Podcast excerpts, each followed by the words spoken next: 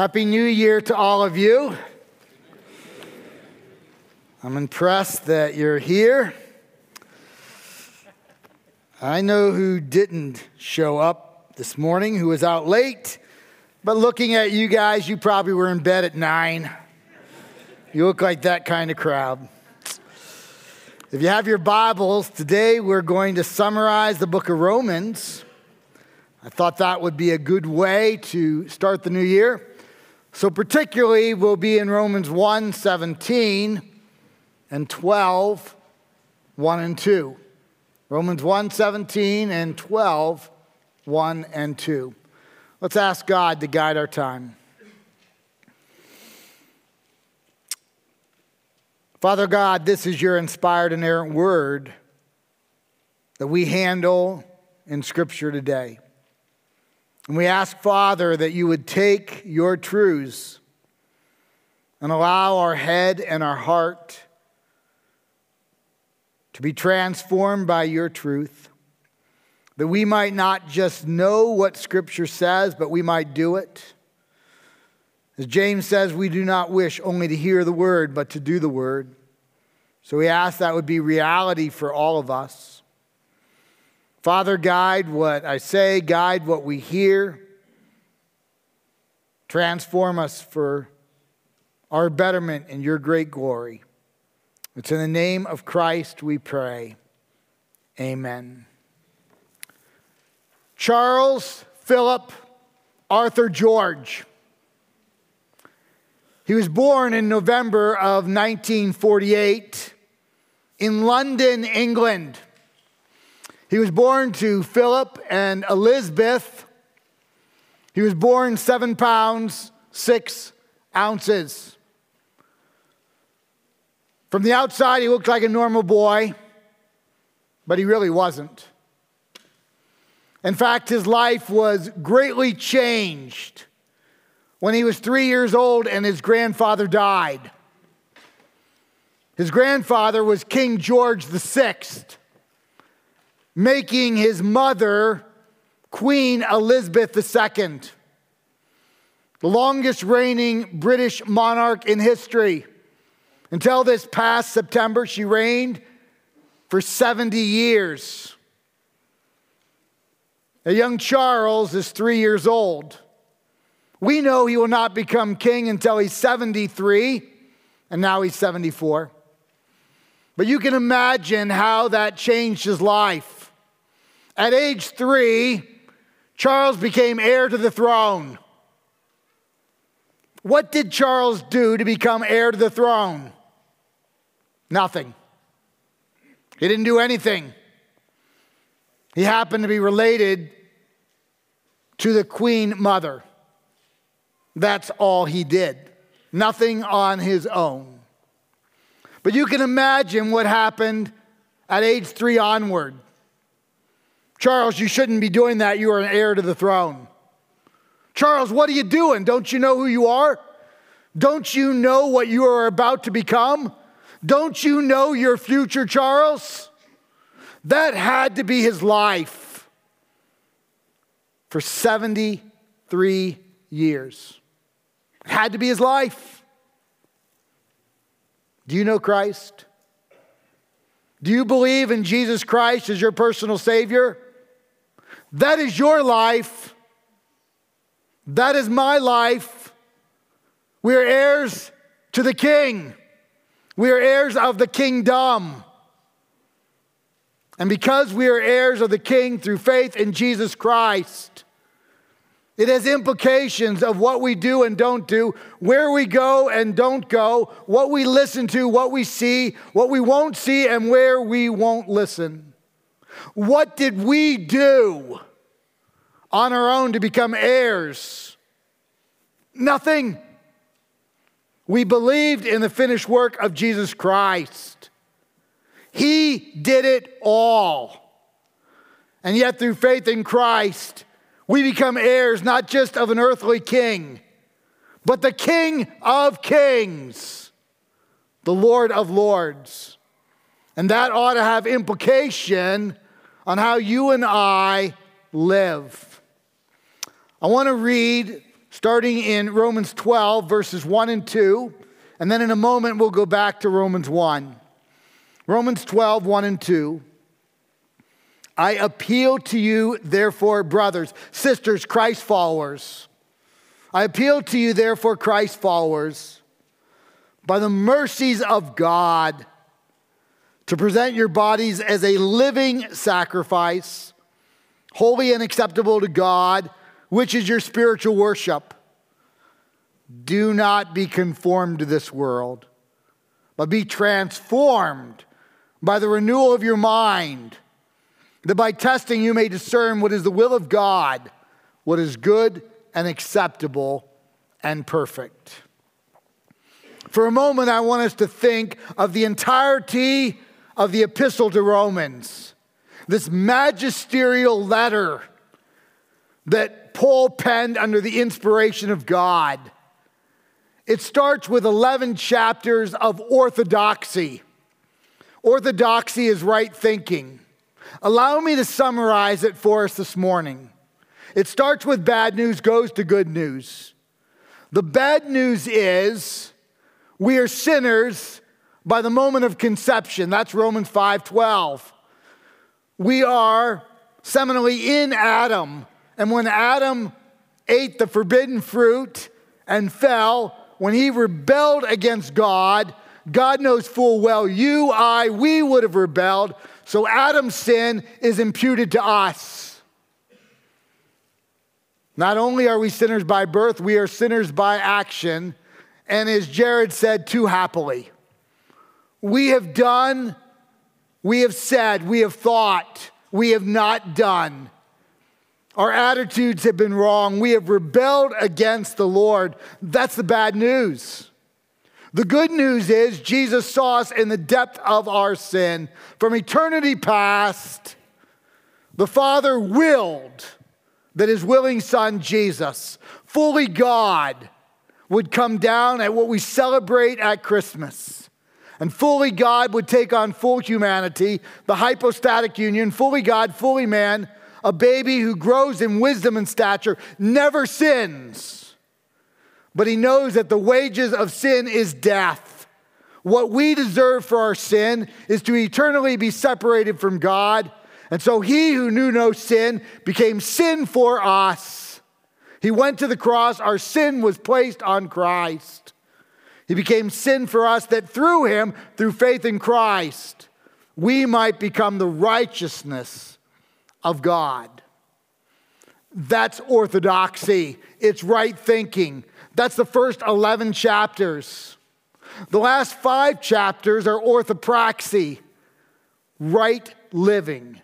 Because of what God has done for us, because through faith in Christ, through nothing that we do. All the righteous acts in this whole room was not good enough to get one of us into the presence of holy God. Because of what God has done to us, how He has rescued us. Orthodoxy, right thinking. Then we respond with orthopraxy, right living. And we no longer conform to this world. And you and I are transformed by the renewal of God working in our mind, our lives, the totality of our being. Well, let's look at a summary statement of the first 11 chapters. It's really in Romans 1:17. It's kind of the linchpin of the gospel. Romans 1:17 says this, "For in it the righteousness of God is revealed from faith for faith or some of your translations read from first to last, as it is written, the righteous shall live by faith. As you well know, this is one of those verses in history used by God to lead multitudes, multitudes to a saving knowledge of Jesus Christ. One of those individuals is Dr. Martin Luther. Understand that Luther is a church insider. We don't have Catholic or Protestant, we have a universal church of which he is a monk, of which he is a priest, of which he is beginning to be a professor of sacred theology at the University of Wittenberg. He's the ultimate church insider. It's the beginning of the 16th century, the 1500s. He's longed to go to Rome. He'll only get there once in his life. This is his one opportunity. And he goes to Rome, and his heart is elated to be there. And immediately he sees the seediness, the immorality, the lack of ethics in the city and in the church, and he's deflated. And so he goes to a basilica. Now, a basilica is a certain type of church.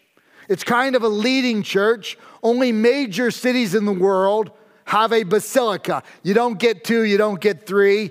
If you're a leading city in the world, you get one basilica. That's all you get, unless you're Rome. Then you get four.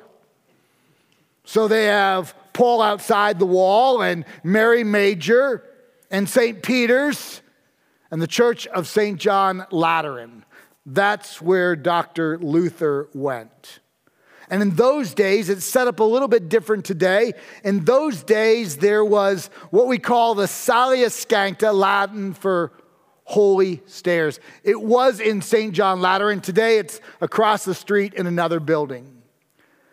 These stairs, 28 stairs, are made of some stone that have historical significance. You remember the first so called Christian Roman emperor, Constantine. He was not a Christ follower, by the way. All he did was legalize Christianity and give us the Edict of Milan, which allowed churches to have property and people to evangelize. And in fact, he brought forth the Council of Nicaea, but he's not a Christ follower, but his mother, St. Helena, is. And she goes to Jerusalem, to what we call the lithostratos, the stone pavement. Today, it's about 15 feet under Jerusalem. You can stand on some of these stones. And the lithostratos, these stones, are the ones that Pilate beat or had Jesus beaten on while he was tried for crimes he didn't commit, but you did and I did. And some of those stones she brought back to Jerusalem. St. Helena brought them back, and they formed 28 steps, the Scala Sancta, the holy stairs. Originally, there were three sets of staircases. Today, there are two. The outside are for people to walk up and down, but the center steps, you are only to go on on your knees. And I can tell you it's incredibly painful. I've done it several times. I'm always behind the most pious pilgrim who just like stays on each step for like 25 minutes. And while you go up these stairs, the 28 stairs, you're supposed to be praying or citing scripture. And Dr. Luther is citing Romans 1:17. The just, the dikaiosune, the righteous, those who are declared righteous are by faith. That's what the text says. And it is on those stairs that he is born again. He is paid an indulgence, a fee to the church to be on those stairs, somehow thinking that he had to earn his own salvation. And in those days, if you go up the 28 stairs, each one is worth 15 years off of purgatory. That's 420 years just to go up the stairs. And I'm looking out at you. Some of you are going to be on the stairs a long, long time. And he goes up the stairs, he pays an indulgence, and he's born again. As he realizes that he's been trying to earn his salvation, and yet salvation is not earned, it is given. It's like Charles, who doesn't earn the throne, it is given. If you believe in Christ, salvation is given. Now, how did he get it wrong? How did so many in the church get this wrong? Well, it really goes back to the first major translation that was authorized by the Universal Church. It's the Latin Vulgate. The primary translator is St. Jerome, a very serious scholar. And he works on it from 384 to 404. But like any translation going from Greek and Hebrew into a language, this case Latin, there are going to be transmission decisions that are not the best. That's why you have a school of scholars working. And that's what we do on modern translations. We have a wide variety, a school of scholars, but St. Jerome largely worked alone. In fact, if you go to Jerusalem, and you go down into his cave, it's a two part cave. That's where he translated from Hebrew and Greek into the Latin Vulgate. And he made a profound mistake. He knew that the word righteousness is dikaiosune, justification, that's the word. And he thought justification, that sounds like justificare in Latin. And so that's what he wrote down. But justificare means to make right, it's a self work. To make right is for you and I to somehow work hard enough, long enough to somehow get into the pearly gates. And we know how this works, right? We compare ourselves to somebody who is a little less than, maybe a thug a Minnesota Viking fan, something like that. And we compare ourselves to someone like that and we elevate ourselves, but all of our righteous acts, what does the scripture say, are but filthy rags. That's what scripture says. And so, no matter, no matter how many righteous acts we have, they're filthy rags compared to the overwhelming righteousness of Christ. And so we have this trans mission issue. Instead of understanding the dikaiosune means to declare righteous, he writes, made righteous. And it has caused confusion ever since. Now, understand what happens shortly after we start to go into the Dark Ages. Then we go into the Middle Ages, and during those periods of time, really nobody is looking back at original languages. They're not looking back at Greek and Hebrew. In fact, most of the known world is illiterate. And then we come to the age of enlightenment and then the Reformation. And with the Reformation, we have someone like Erasmus, the greatest Greek scholar of his day.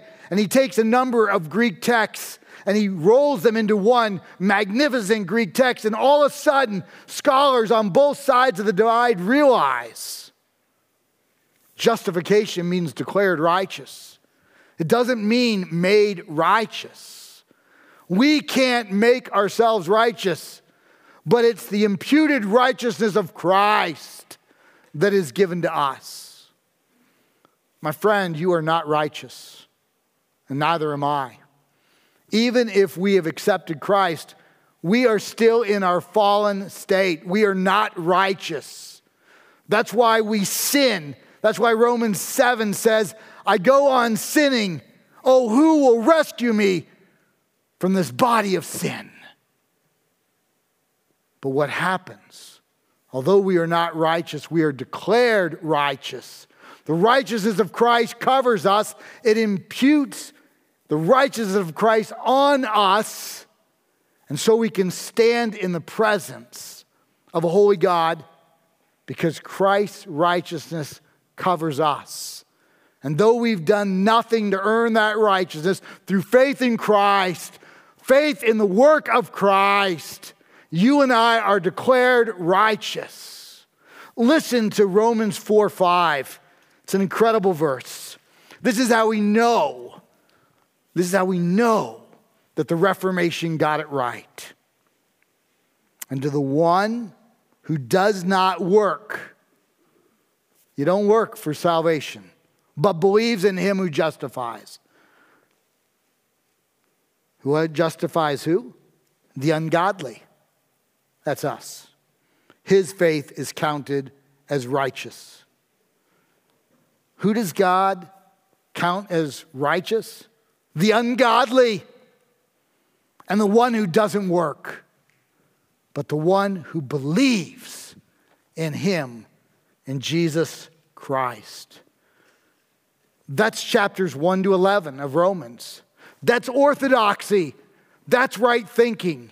And when we get the orthodoxy right and we understand what Jesus has done for us, then we have the last five chapters, which is orthopraxy.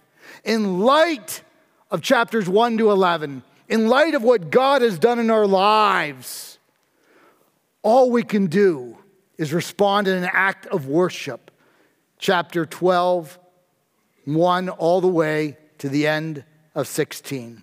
Let me read chapter 12, 1 and 2. It's kind of the transition piece going from orthodoxy to orthopraxy, right thinking to right living.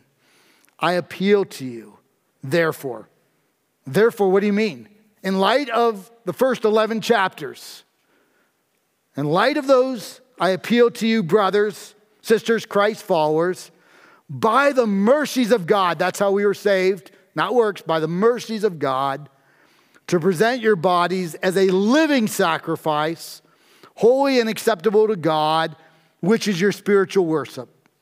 Do not be conformed to this world, but be transformed by the renewal of your mind, that by testing you may discern what is the will of God, what is good and acceptable and perfect. Let's break this down. It says to present our bodies to God. What does that mean? That means, in light of being rescued, now I'm going to guard my eyes because that's a right response, a worshipful response to the Lord. In light of being rescued, I'm going to guard my ears because that's a worshipful response to what God has done. In light of being rescued, I'm going to guard where I allow my legs to take me. In light of being rescued, I'm going to guard what I think about, what I meditate on. And it's not just the negative, it's the positive. In light of being rescued, my mouth will sing praises. My mouth will share the gospel, salvation by faith in Christ alone.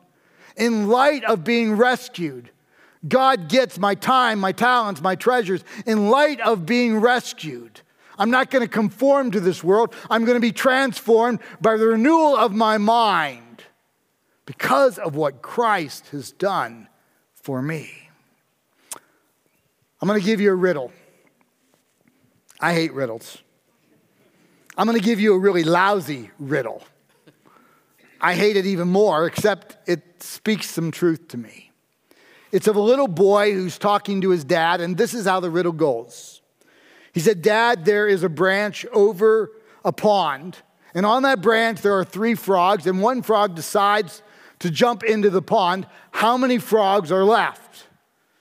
And the dad says, Well, there's two. And the boy says, Try again.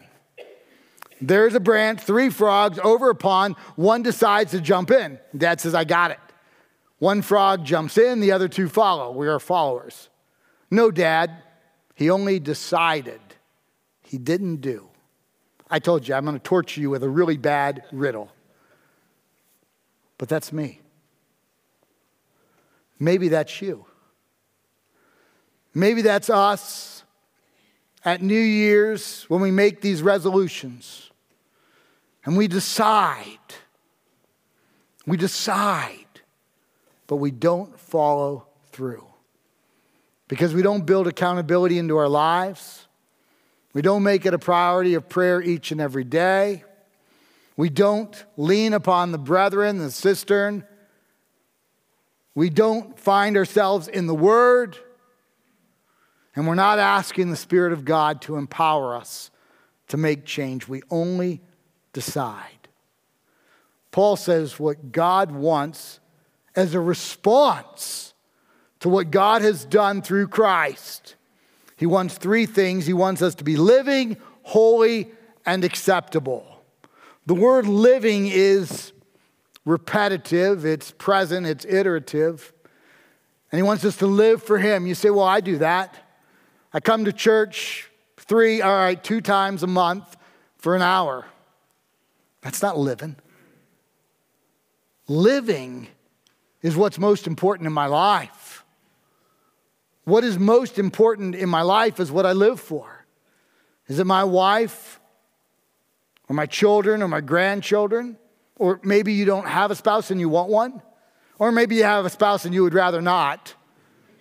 Maybe it's a job or a career that you desire or an income or football or golf or soccer. What do you, what do I really live for? What has been the priority in your life, in my life in 2022? What have we really lived for? For some of you, the answer is Jesus. And that's the right answer. In light of what God has done for us, how he's rescued us as sinners by birth, sinners by action. We haven't added anything, we've just believed in the work of Christ. In light of that, the only answer, the only legitimate answer is we live for Jesus. Second, he says, You're not only living, but you've got to live holy. And we say, Whoa, we live in a rather seedy world. We're going to have to go monastery on this one. It's going to be a monk mentality. But no. Let me read to you something I borrowed from Doriani. He's one of my favorite authors. He said, Holiness is not separation from the world, but separation in the world. That's rather profound. I wish I had written it holiness is not separation from the world, but separation in the world. We're not called to be isolating ourselves from unbelievers. In fact, you and I are called to be salt and light in a world that is lost. We're not called to have an entire life just surrounded by believers and avoiding the rest of the world. We're called to live amongst the world in such a way that they want what we have spiritually. There's an incredible verse, Matthew 11 19. The Son of Man, it's out of Daniel 7 13 and 14. It's the name of Christ. The Son of Man came eating and drinking, and they say, Look at him, a glutton and a drunkard, a friend of tax collectors and sinners. Jesus wasn't a glutton nor a drunkard, but he knew a bunch of both. He knows a bunch of both. Now, maybe those aren't your sin issues. Maybe it's lust or immorality or lack of ethics or pride or slander or gossip or anger that's uncontrolled. I don't know what your sin issue, my sin temptations are. But Jesus hung with those kind of people. That's the good news. The bad news is he doesn't intend to leave any of us where we are. I don't know what 2022 was like spiritually. Maybe 2022 spiritually was magnificent.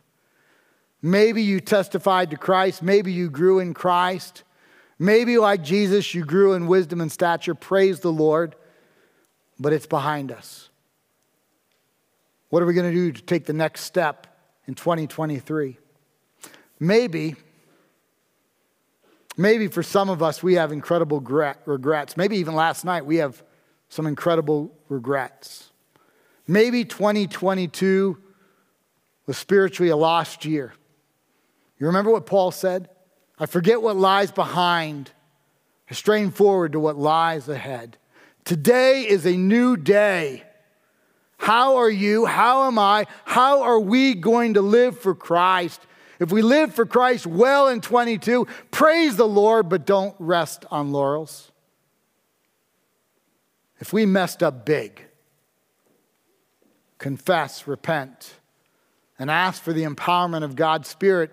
And let's make 2023 a year of incredible spiritual growth and service for we are heirs of the King if we know Christ. We're heirs. Living holy sacrifice, an acceptable sacrifice. That's what you and I are called to be. An acceptable sacrifice is a sacrifice that Jesus chooses for us to live. I want to give you a little illustration. It's out of the life of Pastor Daniel, not Dan Mack or Dan Shields, neither of our pastors. It's a different Daniel. And Pastor Daniel overheard his wife say to his two daughters, age five and age seven, What should we get daddy for Christmas? And they were all excited and a little too loud. And they said, Let's get daddy a Barbie. Yes, daddy wants a Barbie. Now, Pastor Daniel assures us he did not want a Barbie. What was going on? His girls wanted a Barbie. And so they're willing to give a Barbie because that doesn't cost them much. They get what they want. A living sacrifice doesn't get give what doesn't cost much. We're not saying, Lord, I'm going to serve in this way because that's easy for me. That's not expensive. That's convenient. Maybe that even gets me some recognition. A living sacrifice says, Lord, how would you want me to serve? What would you want me to do? How would you like to expend myself as an heir of the kingdom for the kingdom, empowered by your spirit? Lord, what do you want from me? And God says, Don't conform. Don't conform. What do you want from me? Don't conform. It's a present, passive imperative.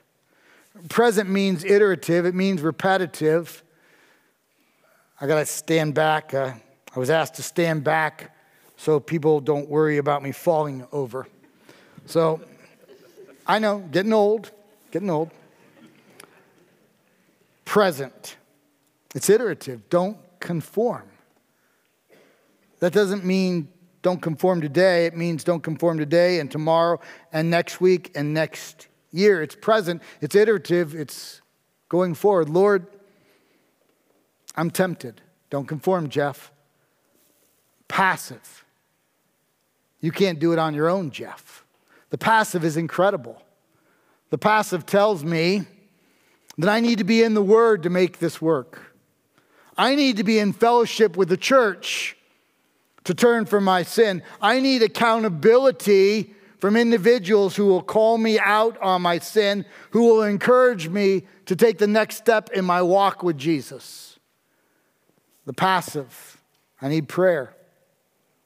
The passive, most of all, I need the Spirit of God. It's not me gritting my teeth and saying I can do this on my own. It's a group saying we can do this. We can, we can make this happen. We'll pray for you. We'll, we'll hold you accountable. Do not conform. Imperative. An imperative is not a divine suggestion, it's a divine command.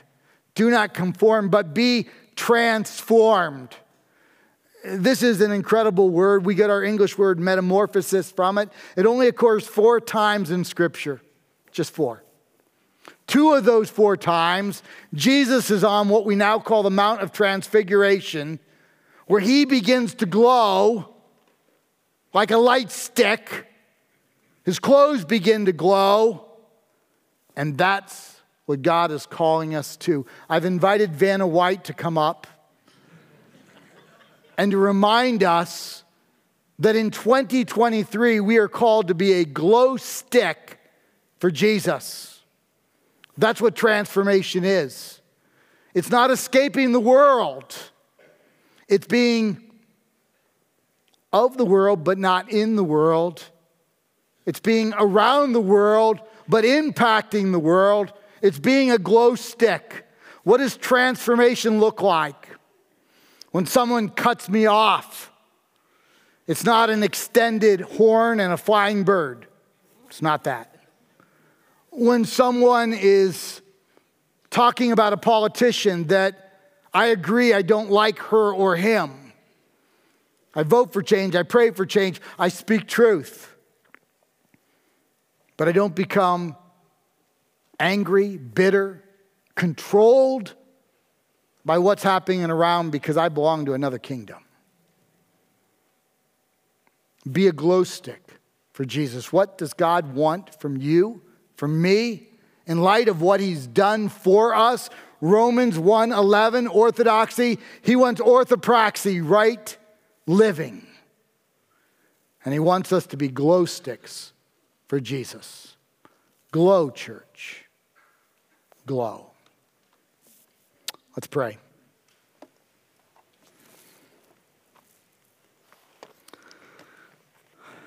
Father God, uh, it's a lot easier to talk about glowing than to glow. It's a lot easier talking about not conforming than to put the barriers in my life that I do not conform and I begin to be transformed. Father, among us, maybe there's some that don't know Jesus. And may today be the day that by faith, they recognize what is true for every one of us. We are sinners lost, rightly damned,